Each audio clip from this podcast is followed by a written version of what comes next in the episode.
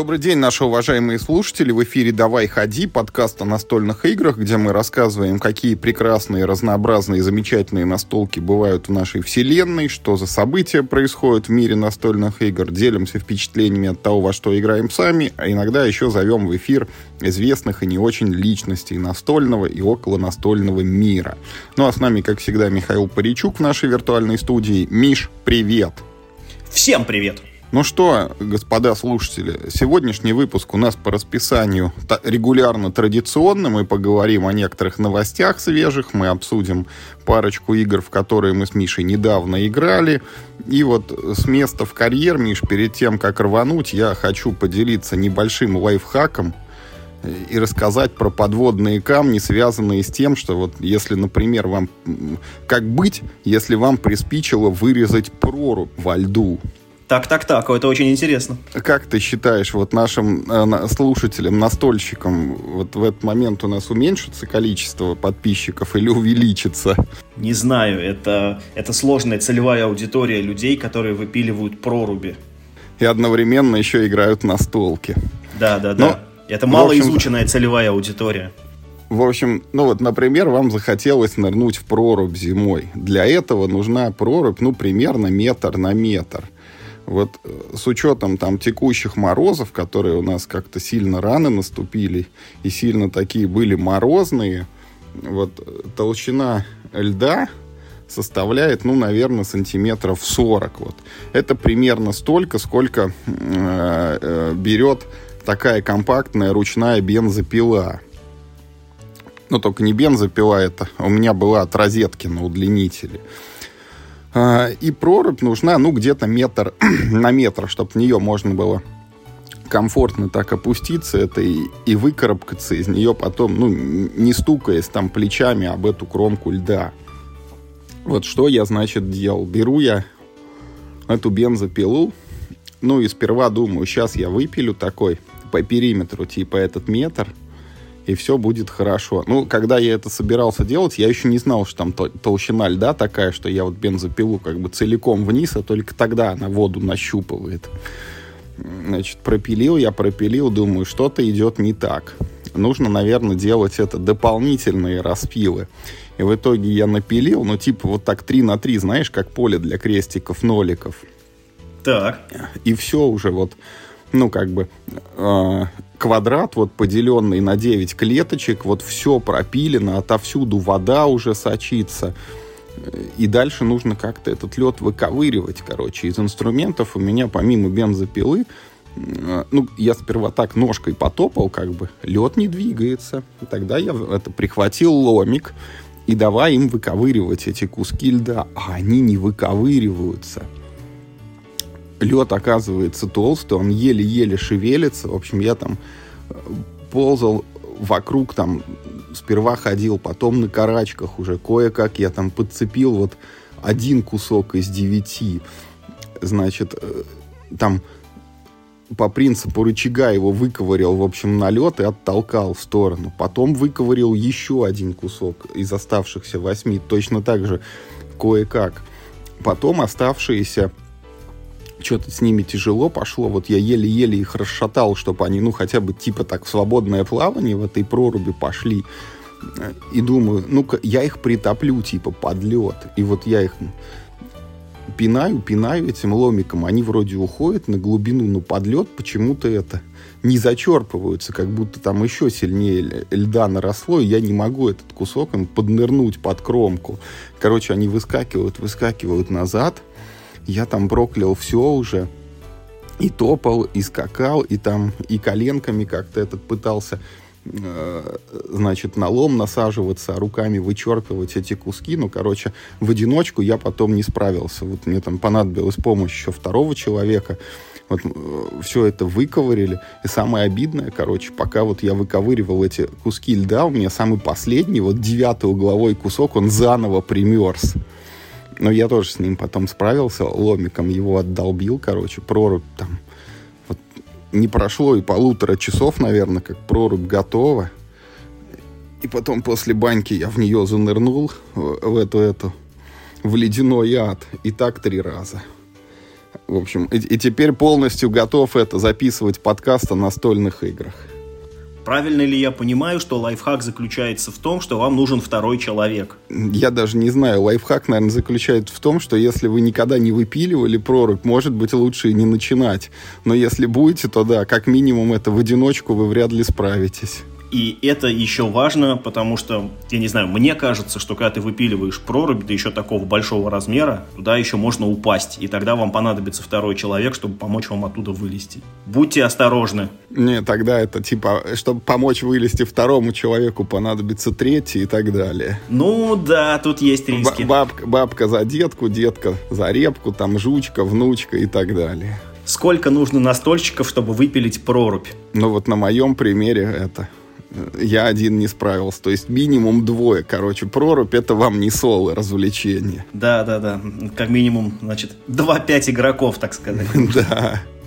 Ну что, давай к новостям. Да, давай. Это было такое лирическое отступление очень долго. Я надеюсь, нас порицать не будут за это. Поэтому давай, Миш, я знаю, у тебя заготовлены новости. Вот и есть самая такая первая новость, мимо которой просто никак нельзя пройти. Она вот заключается в том, что вот выходит все время эти, мало того, что новые игры все время выходят, которых никто не просил, чтобы они выходили, так еще и беспрерывно сдвигается вот некий этот психологический порог или планка, в общем, э, бесконечно вот растет этот счетчик цифр, э, какие деньги готовы отдать люди за новую настолку. И мне кажется, что вот на минувшей неделе рекорд, так сказать, обновился, потому что будет локализована игра Кракенол. Мы про нее уже говорили несколько раз, но теперь вот она, вот прям вот уже она будет.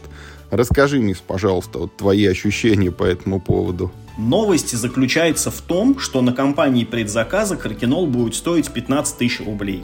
Собственно, саму игру мы уже с тобой обсудили. Мы как бы знаем, что это такое. Мы только цену не знали. Вот мы теперь знаем 15 тысяч рублей. В прошлый раз, когда мы обсуждали Каркинол, я говорил, что там до 10 тысяч рублей у меня это будет автопокупка. Если это будет стоить больше 10 тысяч рублей, то я буду сильно думать. И вот я теперь сижу и сильно думаю.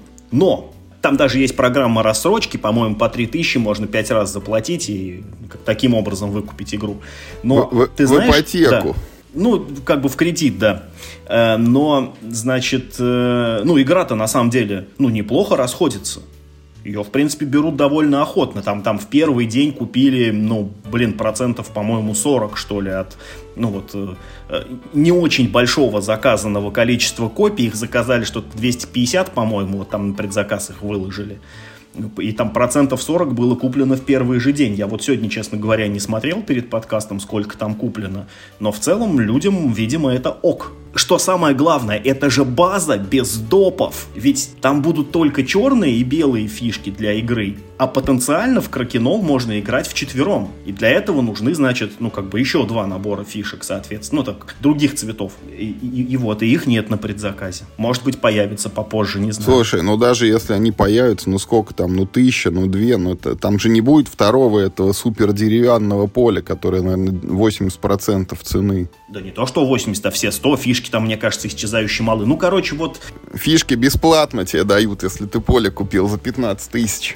Ну, там еще надо, э, ну, как бы надо еще прибавить там поле и чехол. Чехол, ну, для, для такой игры штука, во-первых, тоже, ну, как бы и, и стоит, и нужен, и стоит-то ни копейки. И, а, а бесплатно на компании тебе дают, э, ну, такой баллончик с полиролью, чтобы, значит, у тебя поле вот было гладенькое, и по нему хорошо фишки скользили. Это тоже важный компонент для этой игры.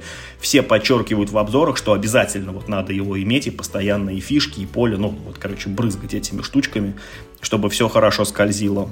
Слушай, мне кажется, и чехол тоже важная штука. Это же вот... Не, чехол, безусловно, конечно. Ну, ну как, как без чехла его носить, как его хранить без чехла, непонятно. Не-не-не, дело в том, что ты же покупаешь эта игра, ну, фактически она, вот это поле, оно из дерева, ты его, не дай бог, там оставил, я не знаю, где-то на солнце, оно выцвело, оно высохло, там, если еще как-то потрескается там и, и что-то с ним случится, это, ну, капец, ты что, новую пойдешь за 15 тысяч это покупать? Мне кажется, нужно быть очень безалаберным человеком, чтобы такую игру оставить без присмотра на солнце. Ну, не знаю, вот ты на дачу взял, уехал там с, с ней, поиграли где-то на улице, потому что не каждый, может быть, дома сможет такой стол установить отдельно игровой. Ну, в общем, ты как относишься к цене в 15 тысяч рублей за, э, так сказать, ну, можно сказать, проверенную веками игру?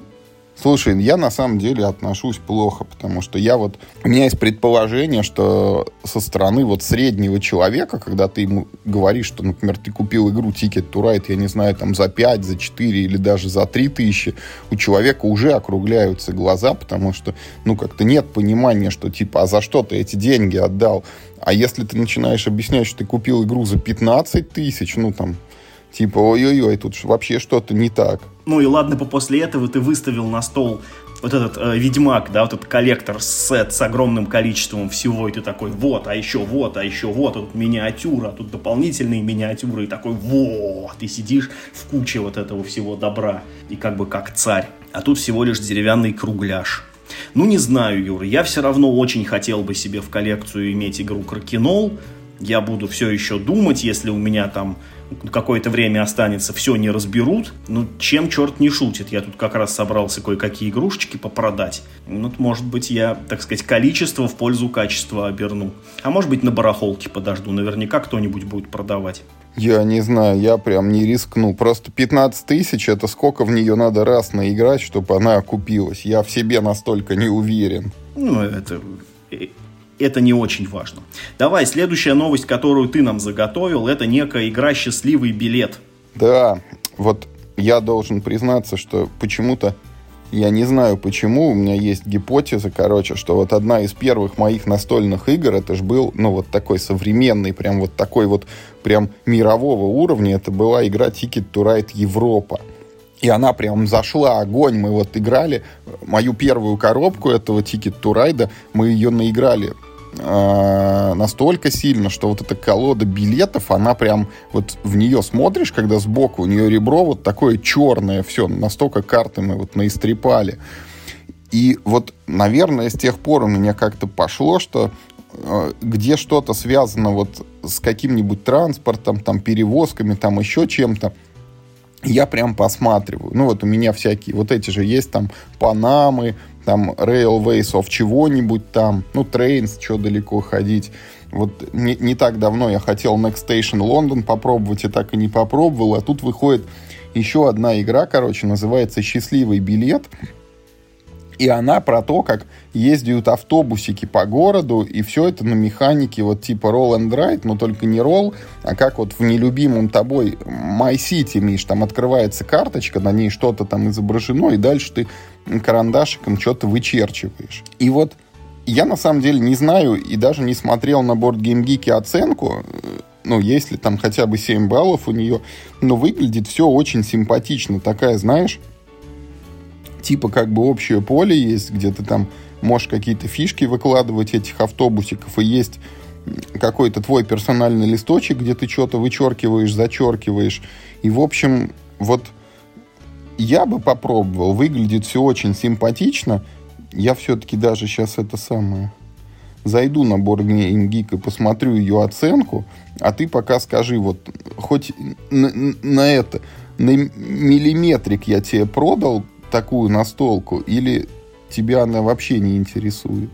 Ну, я признаюсь тебе, что из тех Roll Райтов, которые выходят, ну, вот эта игра, она стала там, ну, какой-то очередной, грубо говоря, игрой в серии Roll Ride. Э, не могу сказать, что я прям как-то в ней дико заинтересован, но и хейта у меня по отношению к ней тоже нет. При случае с удовольствием попробую, мне Roll Ride нравится. Э, может быть, и этот счастливый билет тоже норм. Но вот вот это про метро мне как будто больше интересно. Потому что, наверное, у меня есть вот эта э, связь, э, ну вот, с, как бы, ну, с игрой на телефоне про метро. Мини-метро, которая? Да, да, да, да. Так, а счастливый билет, я вот открываю Board Game Geek и выяснил, что это, это довольно-таки свежая игра, она вышла в 22 году, но вот только-только, а получается у нас ее локализуют там то ли в феврале, то ли в марте обещают, то есть она вот как бы только вышла и сразу попала к нам, и оценка у нее 7,0. От 2 до 5 игроков 30 минут на партию. Ну, то есть типичный roll and ride, в общем-то, 7-0. да. для, для ролл. Ну, давай тогда я расскажу еще про игры, которые вышли в 22 году и сразу, в общем, ну, были объявлены к локализации у нас в России. Лавка Games издаст Evergreen. Э, это игра от а, Ялмара Хаша. Это имя вам, может быть, ничего не говорит, но он на самом, сделал, э, на самом деле сделал очень много игр. Э, фотосинтез, дорожные сети, крепость Маджонг, дилемма короля. Это вот он там все принимал участие в создании. Но мы будем говорить, значит, про Evergreen в связке с игрой фотосинтез. Потому что Evergreen это такой фотосинтез 2.0. Так что идея игры прям, ну просто максимально близкая. Вы сажаете на планшете э, деревья. Эти деревья бывают разной высоты. Там они сначала, ну там кустики, потом, значит, такой маленький росточек, потом деревце, потом огромное дерево. Значит, э, в игре тоже есть солнце, которое светит, и большие деревья отбрасывают тени маленьким деревьям э, в тени плохо расти, все это, как мы видим, очень похоже, значит, на фотосинтез. Но в, значит, ну, в игре Evergreen там добавляются дополнительные еще элементы. Э, карточный движок, есть драфт, значит, с общего рынка вы оттуда берете карточки. Нужно, значит, на своем планшете еще думать о том, как эти ваши деревья водой снабжать. Их надо в какие-то э, биомы объединять. То есть там у вас планшет на такие зоны разделены. Вот на, там в каждой зоне там как-то немножечко все вот там с какими-то своими особенностями. Ну и по компонентам, если в, значит, фотосинтезе были такие картонные стендапы деревьев, из двух половинок они собирались таким крестиком и, в общем, на поле расставлялись. Тут будет как бы у каждого игрока свой планшет, он двухслойный, и вы вставляете в прорези на этом планшете такие прям, ну вот, деревянные миниатюрки этих деревьев разного размера. Вот. Так что вот э, если э, вам фотосинтез был, в общем, люб, если он вам был хорош, то, наверное, имеет смысл ждать Evergreen. Вот на текущий момент игра вышла вот в 22 году, э, у нее рейтинг 7,6 при 650 проголосовавших. В принципе, вполне норм. Ну-ка, погоди-ка, Миш, скажи мне вот в этом э, фотосинтезе, там же вот что я про эту игру думаю. Там была очень крутая вот эта идея про то, что у тебя, ну, мало того, что деревца растут, так еще и солнечные лучи, значит, вот солнце там э, ходит по кругу с востока на запад, ну, и типа светит с разных сторон, и нужно там не оказаться в тени, вот такая геометрическая головоломка, но я что-то сильно расстраивался от того, как там вот подсчет очков устроен. Вот это вторая половина, вот это типа евро составляющая, когда ты все делаешь ну, вроде как, чтобы у тебя деревья росли, но на самом деле, чтобы очков больше зарабатывать. Вот она меня как-то расстраивала. А вот в Evergreen что-то поменялось или там тоже вот система очков какая-нибудь хитро-мудрая? система очков, и она усложнилась по отношению к фотосинтезу, потому что деревья разделены на биомы, там, там в этих самых, в разных биомах по-своему подсчитываются очки, э, там деревья можно в кластеры там каким-то образом объединять, это тоже влияет на набор очков. В целом это все еще не игра на достижение цели, это все еще евро на очки. Все, в этот момент я ушел это мимо. Тогда, может быть, тебе будет интересна другая игра, а вот на достижение целей. Давай. Э, значит, Магеллан выпустит нам эту игру, и игра называется Kites. Ну, как-то по-русски она, я так понимаю, названия еще нет, по-английски называется вот Kites. Это игра про воздушных змеев. И, по-моему, сразу очень прикольная тема у игры. Мы, это, э, это, это значит, такая кооперативная игра, и мы, значит, должны вместе э, как можно дольше в воздухе удерживать э, 5 воздушных змеев. И, или их 6, не помню. Так вот, прикол в том, что как бы каждый воздушный змей — это песочные часы. Они там есть самые короткие, по-моему, 30 секунд, а самые длинные, по-моему, 90 секунд. И вот пока песок из часов сыпется, это значит, что э, э, э, этот змей все еще в воздухе летает. Как только песок пересыпался, все, значит, змей упал, и мы, видимо, проиграли там как-то так. Мы, значит, должны разыгрывать с игры карточки, а каждая карточка, на ней нарисовано два воздушных змея, которых ты переворачиваешь. То есть ты должен переворачивать эти самые часы постоянно, чтобы там из них из всех сыпался одновременно песок. Но ты не можешь вот там, ну, типа, какие захотел часы, такие перевернул. Ты должен, во-первых, сразу пару часов перевернуть, а во-вторых, ну, ты вот это с помощью карточек, короче, делаешь. Оценку игры я тебе не скажу, что прям на борт Game Geek какая-то колоссальная. Ну вот 7,1 набор вот, да, на текущий момент. Но это тоже очень свежая игра, там сейчас у нее 500 голосов, там с хвостиком. Э, но мне очень нравится идея, честно говоря. И вот этот вот э, Кайтас я прям ну, с удовольствием попробую, потому что э, ну вот несколько игр с песочными часами мне в жизни попадалось, и вот это выглядит, ну блин, довольно интересно, честно говоря. Ну она еще очень красивенькая. Ой, ну ты знаешь, я же тоже, вот самая первая игра, которую я видел с песочными часами, называлась Space Trader. И это было какое-то там в реальном времени строительство базы, доставка грузов, там апгрейды, кажется, еще и космических кораблей твоих. Ну и там та же самая идея, это типа ставишь песочные часы, и вот пока песок не провалится, ты там следующее действие какое-то выполнить не можешь. Потом мы видели нечто похожее в этом магический лабиринт, который это Magic Maze, кажется. И, и, и, и, и ну вот мы с тобой не играли этот маятник, да, или как называлось это? Да, маятник, который от Стигмайера выходил года два или три назад на да, русском но, языке. Но что-то он так и не взлетел, по-моему. Э, ты знаешь, вот у Маятника на самом деле нашел, ну вот я, я так по Board Game Geek вижу, да, что у него нашелся такой плотный круг любителей, которые говорят, что типа, ну вот вы как бы все не просекли, а на самом деле игра очень годная, и это, ну вот евро с интересным ограничением по времени. Ну, Маятник это же по сути вообще еврогейм такой прям, ну такой прям шиломыльный, там, э, meeple. Но прикол в том, что ты не можешь менять миплов до тех пор, пока там, ну там часы там условно не перевернулись. И есть много триггеров, которые эти часы переворачивают. Так-то идея вообще выглядит довольно прикольно. Я тоже не играл в эту игру, но по задумке вообще мне интересно. Ну вот у меня, короче, не сложилось как-то с песочными часами. Единственная игра, где они нормально применяются, это для меня Time's Up. А в некоторых играх, где они есть, вот а типа кодовые имена или декодер, мы даже умышленно их оставляем в коробке. Поэтому вот здесь вот, не знаю, я послежу, там, посмотрю, что за отзывы будет, но сам вот как-то это не горю желанием испытывать. Да, не знаю. А мне, ты знаешь, я как-то прям, ну, загорелся. Я прям поверил в эту игру. Мне кажется, будет не безинтересный продукт. Последнее, что я на сегодня хотел бы вот еще озвучить, это новая грядущая игра в серии э, King Domino, да, у нас называется «Лоскутное королевство» от Бруно Каталы. Э, значит, игра будет называться Moon River. Она только-только объявлена, она, по-моему, еще даже без даты релиза на английском языке, то есть это еще, ну, короче, там, ну, не скоро, не скоро. Я напомню, что в серии King Domino вот мы такой планшетик выстраиваем размером 5 на 5 из доминошек. И на каждой доминошке, вот, ну, каждая половинка это какой-то тип местности. И нужно вот эти типы местности ну, правильно объединять в большие зоны, ну и там, чтобы на них еще побольше очков было. К ней есть и дополнение, есть там, ну, стендалон версия Queen домино с большим количеством механик. Э, ну, в общем, серия на самом деле цветет и пахнет. Есть детская версия, кстати, и на русском языке она тоже есть, она такая более упрощенная. И вот теперь, значит, будет следующая игра, она будет называться Moon River, то есть лунная река про ковбоев, которые пасут коров. То есть вспоминаем ВЗП. Э, здесь, короче, прикольная будет такая штука. Вместо того, чтобы брать вот эти, значит, доминошки цельные, э, в этой игре, э, значит, мы будем брать половинки доминошек, как пазлы их вот соединять, из них собирать одну цельную доминошку, из этих вот, как бы, ну, вот нами собранных доминошек, ну, строить наше вот это вот королевство.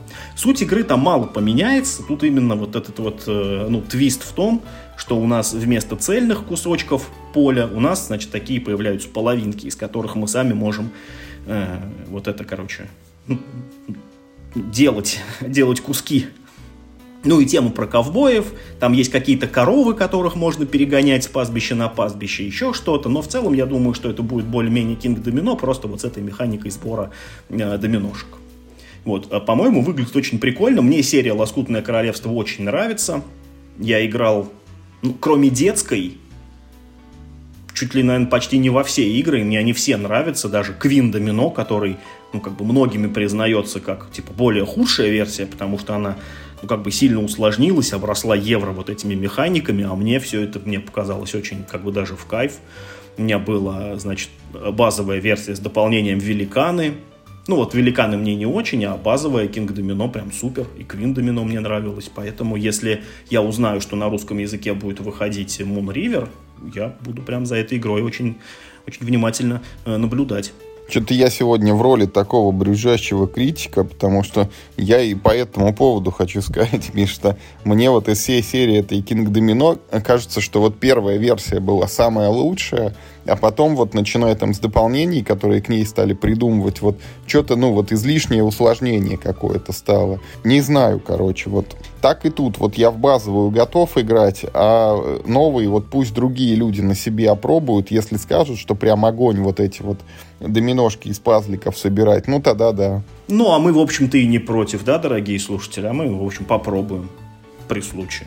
Так, и что ты хочешь сказать, что новости у нас закончились, или у тебя там в загашнике еще было, да? Ведь волшебное королевство в цифре где-то там выходит. Э, да, есть еще парочка новостей. Э, Волшебное королевство, игра, которая нам с Юрой совершенно не нравится, но, э, но мы тут супер в меньшинстве, потому что в основном ее все очень любят. Мы честно давали ей шанс. Мы пытались много раз, причем я даже больше Мишки пытался. Да, да, да, честно давали ей шанс в разных компаниях с разным количеством игроков. Нет, нам эта штука не прет. Но тем не менее игра это очень популярна, к ней там выходит доп, и на русском языке ты, в общем, сейчас ее особо не купишь, уж все раскуплено. Э, и для вот для тех несчастных, кто не может позволить себе бумажную версию, она выходит в цифре. И, в общем, ну, забавный факт в том, что вот вы сейчас послушаете этот подкаст и можете, в общем-то, идти ее скачивать, потому что она выходит сегодня. Ну, как бы мы... Это как бы я из прошлого говорю, да, с вами, значит, слушателями из будущего. Значит, 31 января э, Fantasy Realms Digital Edition. Э, но, ты знаешь, я совершил ужасную ошибку и не выписал себе, на каких платформах она выходит. Если ты мне дашь одну минутку, я это уточню. Конечно.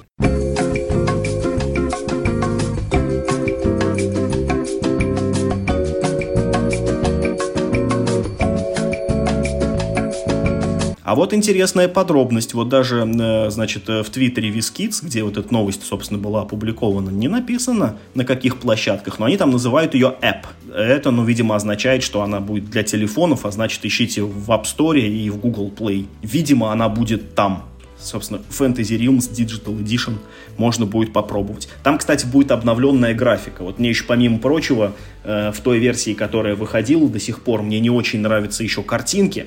А в новой версии картинки более яркие, более мультяшные, и мне это э, ну, нравится лично больше. Ну, на этом давай я предлагаю с новостями мы закругляемся и переходим к, это, к впечатлениям нашим от игр. Вот у нас в долгах была такая настолочка «Карамба» от издательства «Экономикус», э, которую с первого взгляда я думал, что это типа такой переделанный шакал. Вот давай, Миш, ты как любитель шакалов и даже обладатель по-моему, что ты там брал, архи... Шакал Архипелаг или Остров Сокровищ какой? Да, Шакал Легаси. Да, вот расскажи, как тебе Карамба это и про что она? Ну, начать с того, что Карамба не только производит впечатление переделанного шакала, но она, в общем, таковым и является. Значит, э, эту игру э, презентуют следующим образом, что, дескать, вот э, в издательство Экономикус, значит, этот прототип прислал какой-то там мальчик, который, в общем, там ее сделал. Вот, игра всем понравилась, ее решили издать. Мне показалось несколько странным, что, значит, сотрудники издательства «Экономикус» не играли, э, значит, ну, в игру «Шакал», да, и не, не распознали в Карамбе, значит, вот эту игру. Ну, как бы так уж сложилось, да, что, э, что у нас появилась еще одна версия «Шакала». И здесь прям все параллели, прям, ну, что называется, один в один. Она тоже про пиратов, как и Шакал. Тоже выходите по клеточкам на поле, переворачивая их, и там с вами случаются разные штуки. Есть сокровища, которые можно находить, есть э, ну, телепорты, которые тебя перемещают, там стрелочки, которые там тебя отбрасывают. То есть все очень-очень похоже. Но есть, однако, и свои особенности. Э, во-первых, в этой игре поле э, гораздо-гораздо меньше, чем в Шакале. То есть, ну, в Шакале собирается прям огромный остров, который надо исследовать. Тут у вас типа такой огромный пиратский корабль, значит, на котором пиратики бегают и сражаются друг с другом. Во-вторых, это поле ну, оно мало того, что само по себе меньше, оно еще и уменьшается.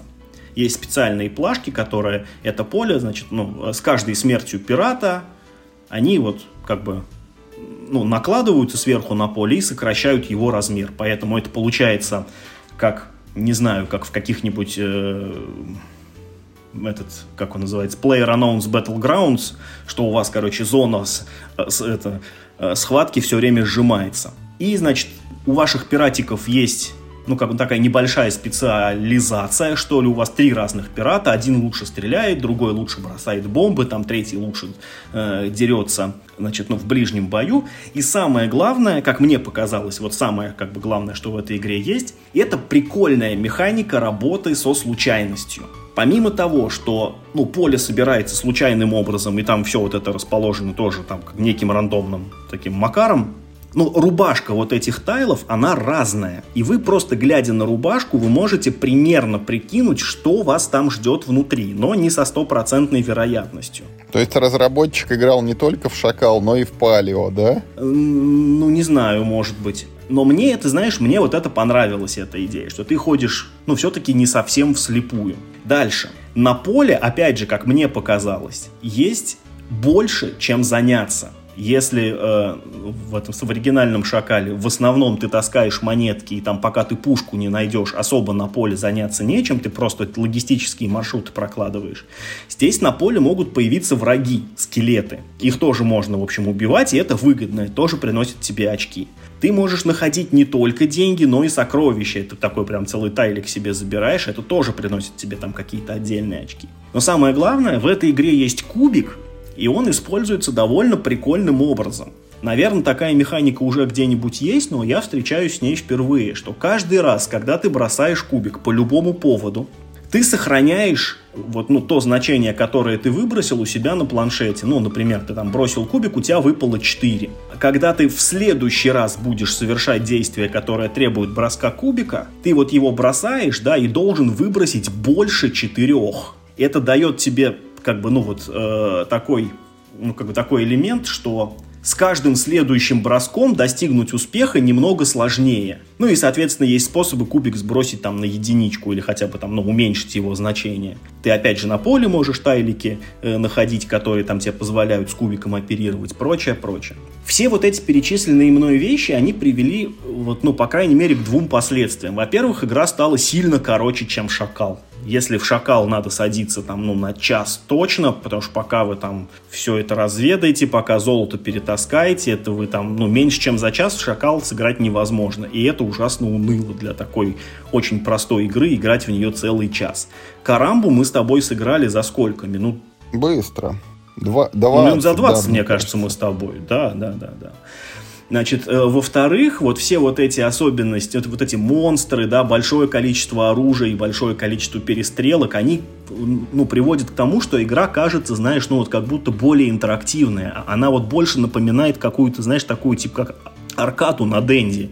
Там вот бочки есть взрывающиеся, их можно подрывать, и соседние клетки страдают. Есть какие-то там всякие э, забавные штуки, которые там тебя э, телепортируют по полю, и какие-то бонусы, ну вот это вот как бы все изменения, которые были внесены в Шакал, вот мне как бы они все нравятся. И от этой игры я получил гораздо больше удовольствия, чем от Шакала. Ну и плюс надо еще сказать, что Экономикус прекрасно справились э, ну, с дизайном игры, и она очень хорошо выглядит. Тоже значительно лучше, чем Шакал. По-моему, правда, и стоит дороже. Я сейчас не готов сказать, сколько стоит Карамба, но, по-моему, она стоит дороже, чем Шакал. Но вопрос главный. Э, является ли Карамба ну, ну, как бы какой-то сильно другой игрой, нежели чем сам вот базовый Шакал. И на мой взгляд, ну, скорее нет, чем да. На мой взгляд, это просто лучшая версия игры Шакал. И если вам вот, ну, там, шакал хотелось, но по каким-то причинам вас, э, ну, покупка там, не знаю, там, ну, там, или отпугивала, или, может быть, вы только собирались купить шакал. Э, в этом случае я могу посоветовать купить карамбу вместо шакала, потому что карамба точно лучше, чем Шакал. Другое дело, что... Так, а вместо какой-нибудь любой другой игры? Ну что значит вместо какой-нибудь другой игры, знаешь? Есть ведь, есть ведь очень разные игры. Чем, чем Свинтус, например, точно лучше Карамбу возьмите, на мой взгляд. Если, например, мы говорим там про какие-нибудь там колонизаторы, да, там, или, или там Ticket to Ride, или про что-нибудь еще такое, что называется хорошее, доброе, вечное, то, конечно, возьмите лучше другую игру, потому что, на мой взгляд, э, это все еще шакал. Да, с хорошим количеством хороших изменений. Да, с хорошим дизайном, с хорошими компонентами, без дураков. Все сделано прям очень неплохо. Но только единственное, я, наверное, мог бы поругать вот эти плашки, которыми ну, ну, закрываются края поля постепенно, потому что они сделаны не из толстого картона, а из тонкого. Но даже тут, ладно, это, это, ну, как бы это необходимо, потому что плашка достаточно большая, она бы в коробку не уместилась, будь она из толстого картона. А вот эти тоненькие, они там ну, как пополам сложены, и поэтому хорошо в коробку умещаются. В целом даже вот, э, ну, вот те партии, которые мы с тобой сгоняли, но я не, ну, как бы, я не испытал негативных эмоций, да, по отношению к этой игре. То есть, сели бы мы с тобой играть в Шакал, я прям вот, ну, не знаю, меня прям стошнило, наверное. Тут нет, тут как бы все нормально, это ок игра вполне. И она, ну, типа, ну, хорошо сделана, но это Шакал. А механика Шакала, на мой взгляд, она, во-первых, слишком простая, ну и, на мой взгляд, немножко устаревшая. Поэтому э, Карамбу я могу рекомендовать только для игры с детьми. Исключительно вот, ну, для детей, я думаю, что это очень даже неплохое развлечение, возможно, и стоит к ней присмотреться. Для взрослых игроков, конечно, нет. Но я думаю, что Карамба, ну, и она и не, ну, не позиционируется как игра для взрослых игроков. Это все-таки в первую очередь детская игра. Вот. Как детская игра ок, но это шакал. Ну, вот у меня тут с этим моментом как раз, Миш, сложности. Я до сих пор не умею оценивать детские игры и одновременно как бы, ну, мне они кажутся от этого плохими, потому что они не рассчитаны на меня, поэтому вот Карамба, конечно, я с тобой полностью согласен, что это улучшены. Шакалы, наверное, ну, сильно улучшены, потому что вот, ну, хорошо поработали с этой случайностью. Вот ты несовершенно непредсказуемые вещи с тобой там приключаются на поле, потому что ты понимаешь примерно, куда ты наступаешь и что там может случиться, что там будет сокровище, что там будет находка, что там будет противник нейтральный. Да, здорово, что придумали вот эту фишку с, с уменьшающейся территорией, когда ты вот, э, ну там под конец игры на пятачке уже воюешь, и э, вот эти вот вещи там с прокидыванием кубика на противоположную грань после броска тоже хорошо работают на контроль случайности. В целом вот то, что ты вынужден сражаться с другими противниками сильно чаще, чем в Сокале, ну как бы тут вот типа больше PvP, чем PvE. Да, она сильно лучше, но для меня это все-таки игра детская, ну не знаю. Вот. И это правильно ты говоришь, это все равно Шакал он может называться по-другому и так далее. Вот те вопросы с подвохом, что лучше, Карамба или вот эти Avengers, да, Мстители они были. От мира хобби, которая? Да, или от Мосигры, вот что-то там на излете Мосигры, когда она была еще такая самостоятельная. Ну, это очень простой вопрос. Конечно, Карамба лучше. Вообще, Карамба это, лу... это сейчас самая лучшая версия Шакала, которую вы можете купить. Лучшей версии Шакала, чем Карамбы, сейчас нет. Другое дело, что мы говорим про игру Шакал, которая, ну, блин, ну, так себе игра сама по себе. Да, при таких вводных, да, Карамба best. Лучше нет. Тут мы с тобой сошлись.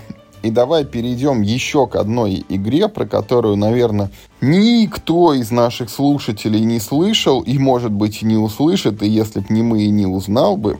Э, она называется Revolver Noir. Начни с того, откуда ты про нее вообще узнал. Потому что реально, я, я значит, это самое, прихожу к Юрию в гости, он мне говорит, давай играть в новую игру ну что, как бы, ну, само по себе уже странно, я тут как бы сразу насторожился. Э, да, он мне говорит, значит, называется значит, это самое, э, револьвер Нуар. Я говорю, она имеет отношение к серии игр Револьвер? Он говорит, нет. Я говорю, а, ну, типа, к игре Нуар она имеет отношение? Он говорит, нет. Я говорю, то есть это игра, которая соединяет в себе два названия, но, типа, не имеет этого. Он говорит, да. Я говорю, что?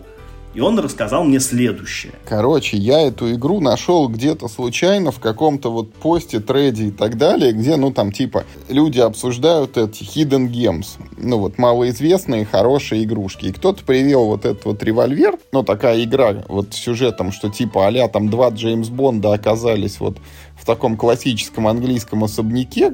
Там, видимо, нет света, потому что они бегают по комнатам, не видя друг друга, но ориентируясь на слух. Ну и вот нужно типа выследить противника и его как-то там поубивать. Но это даже, наверное, здесь не главное, потому что, хотя, может быть, и это тоже там, не в каждой игре, знаешь, такой сюжет, что вот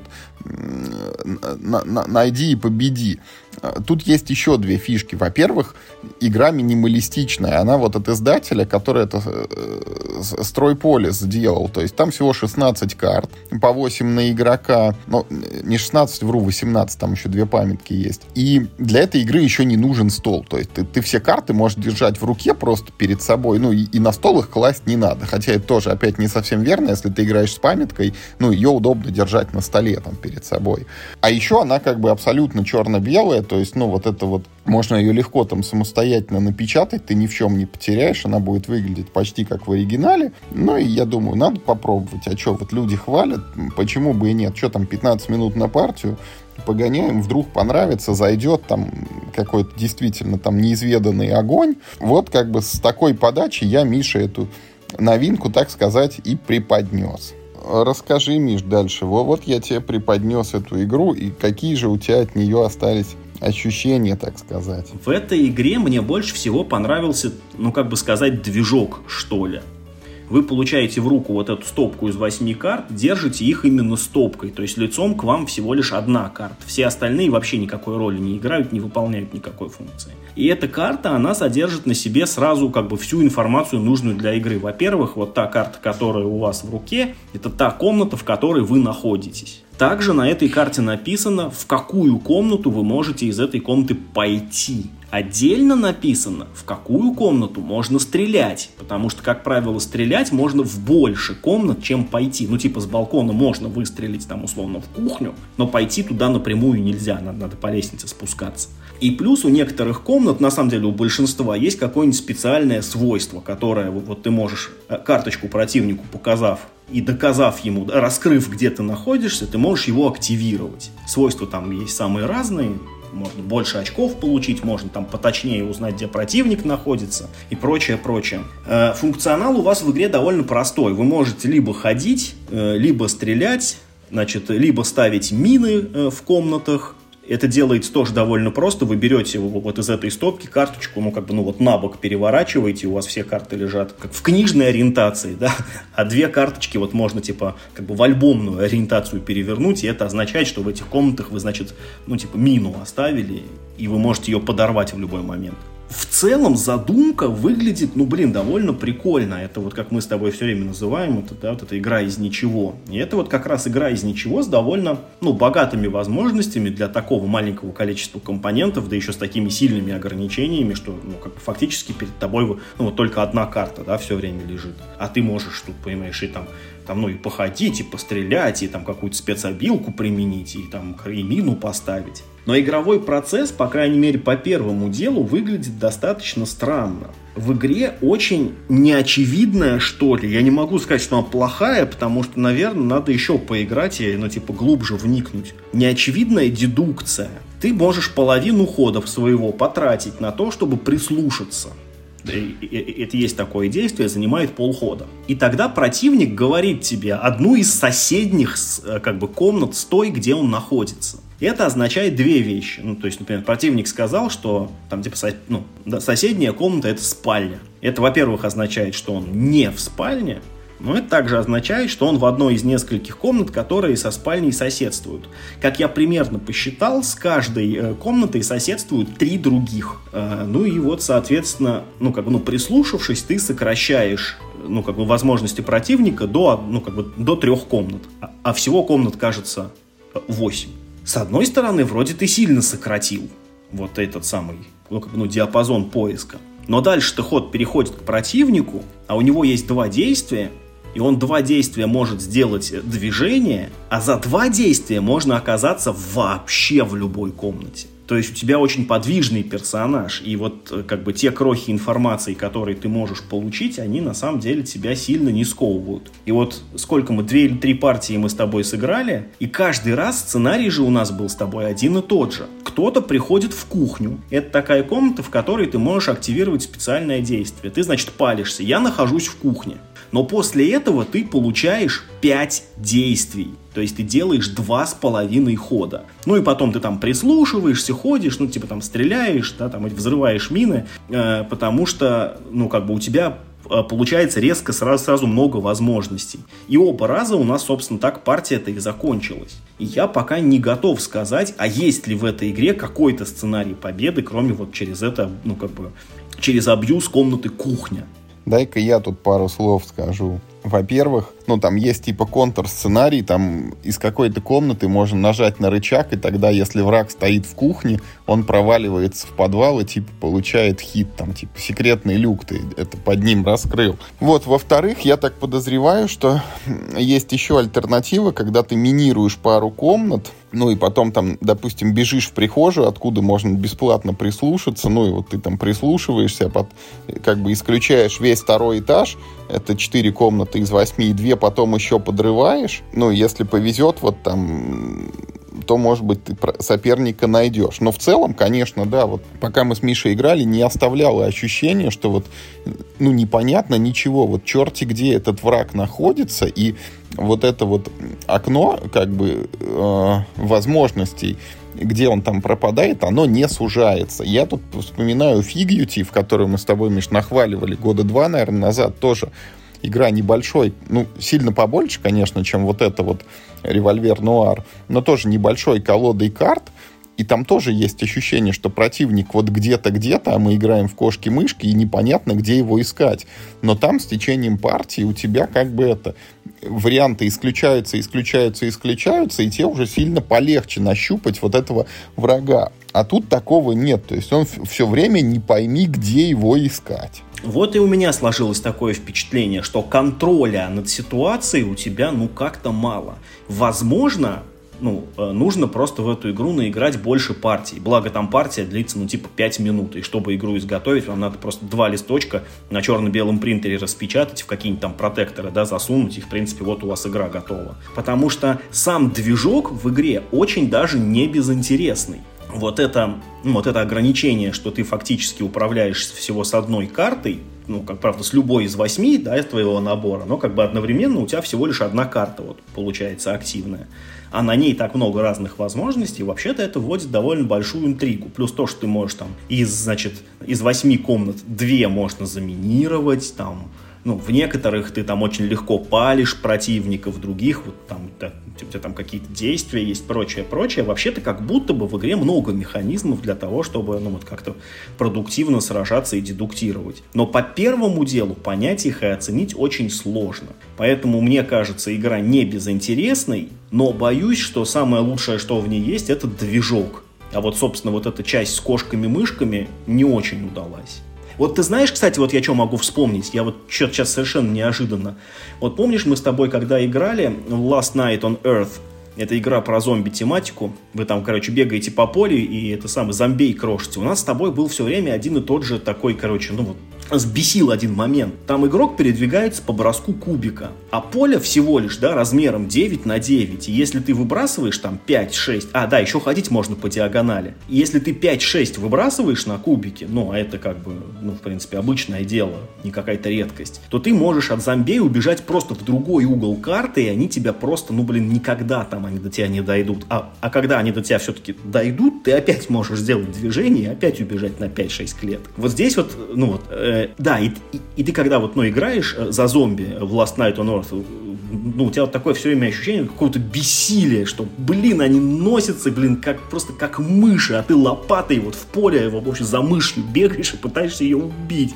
Ну, явно как бы расклад не в твою пользу. И здесь вот есть тоже такое ощущение. Не знаю, короче, вот попробуем еще как-нибудь, может, что-то изменится, но пока вот не фонтан. Хотя идея, да, интересная, да, оригинальная, да, таких других, наверное, игр мы не видели, и я не знаю, вот когда еще увидим, но вот ощущения от игры такие такие средненькие. Я читал какую-то статью про геймдизайн, правда, ну, про компьютерный геймдизайн, и там, значит, такую мысль автор продвигал, что если вот у вас в голове, ну, там, вы начинающий создатель компьютерных игр, и вот у вас в голове есть такая идея, что вот, блин, я сделаю игру, что в ней стратегия, но можно вселиться в каждого юнита, и, короче, ну, типа там самому бегать по полю, при этом можно там сесть в технику, поехать, а можно наоборот, ну, типа камеру отдалить, и там будет как бы вся планета видна, и можно полететь на другую планету и одновременно воевать там, а летишь ты тоже в космическом корабле и сам им управляешь, и ты думаешь, блин, такая классная идея, почему никто не сделал такую игру? Подумай, может быть потому, что такая игра будет не очень классная, может быть люди пытались и не сделали. Ну типа да, зачем? Да, и черт его знает, может быть вот в этом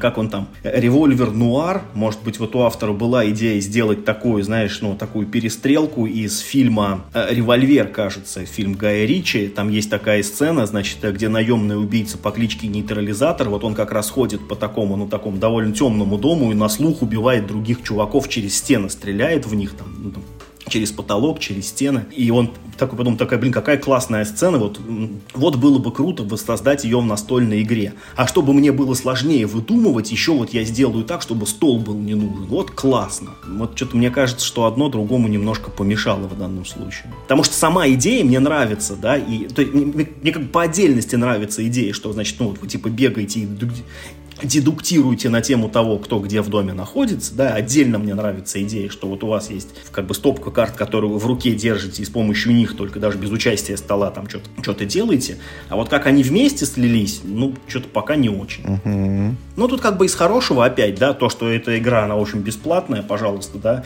два листочка напечатал, попробовал, ну, не понравилось, сильно не обломался.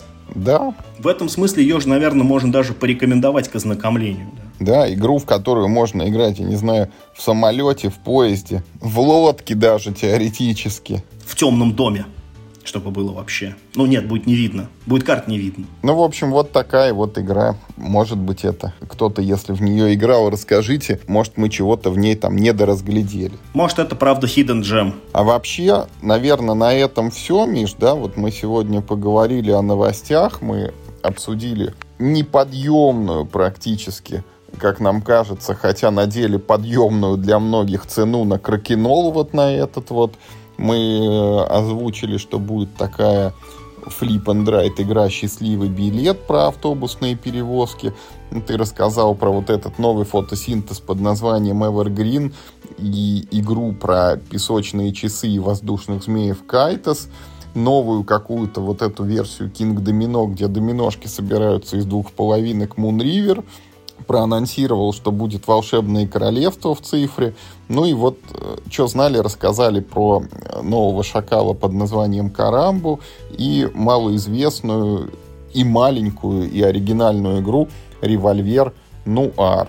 Пишите нам в комментариях, что вы думаете обо всех этих настолках, какие у вас мысли остались после услышанного. И, в общем, не забывайте подписываться – на канал «Давай ходи» в Телеграме, чтобы мы... Кстати, Миш, ты хотел похвастаться, что 500 да, подписчиков уже есть. Ну, не похвастаться, а порадоваться и поблагодарить всех наших слушателей, которые с нами уже столько лет. И все, все у нас новые люди. Да, конечно, 500 человек, это может быть, ну, там кажется не очень много, но для нас это очень важная цифра, что мы ее преодолели. Мы будем надеяться, что у нас все-таки слушателей прибавится, глядишь, к 2024 году, глядишь, тысячоночку пробьем, будет вообще праздник. Вот, ну, отлично. Ну, а сегодня на этом все. Играйте только в хорошие игры. И главное, не болейте.